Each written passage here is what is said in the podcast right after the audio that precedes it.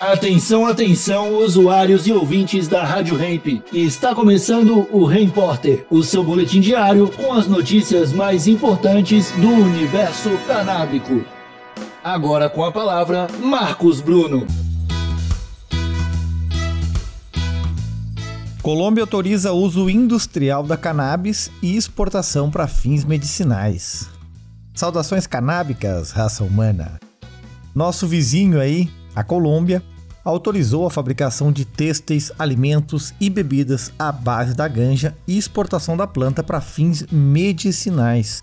O presidente Ivan Duque assinou o decreto que elimina a proibição de exportação de flores secas num evento organizado na empresa Clever Leaves, uma das maiores multinacionais que cultivam cannabis medicinal na Colômbia. Assim, o país, segundo o presidente, entra para jogar grande no mercado internacional de maconha. A Colômbia, principal produtor de cocaína no mundo e que abriga grandes plantações de maconha, legalizou a produção de cannabis medicinal em 2016. Até agora, só era permitida a exportação de extratos da planta, mas não das flores. Segundo Eduardo Barreira, representante da empresa cultivadora Canhamonte, o veto às flores foi por causa do temor das autoridades diante de um possível desvio para o tráfico ilegal.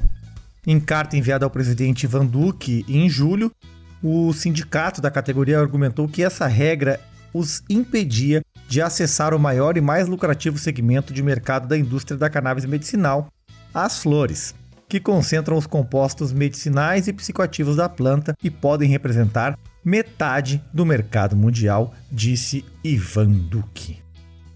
A nova norma também permite a fabricação de derivados não psicoativos da planta. Disse o presidente: não estamos mais apenas no uso farmacêutico.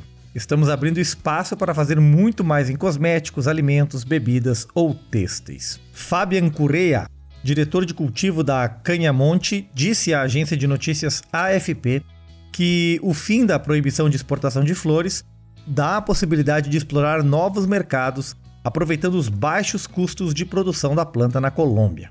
A regra também ajuda a controlar o mercado informal de produtos fraudulentos baseados na maconha, que teve um boom recente na Colômbia.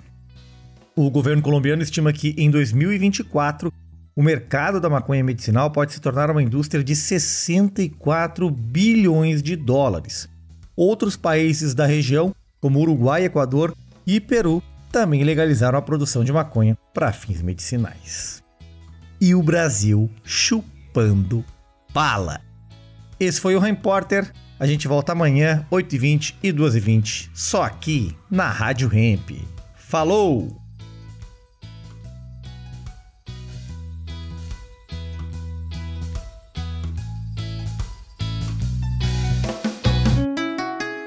Rádio Hemp.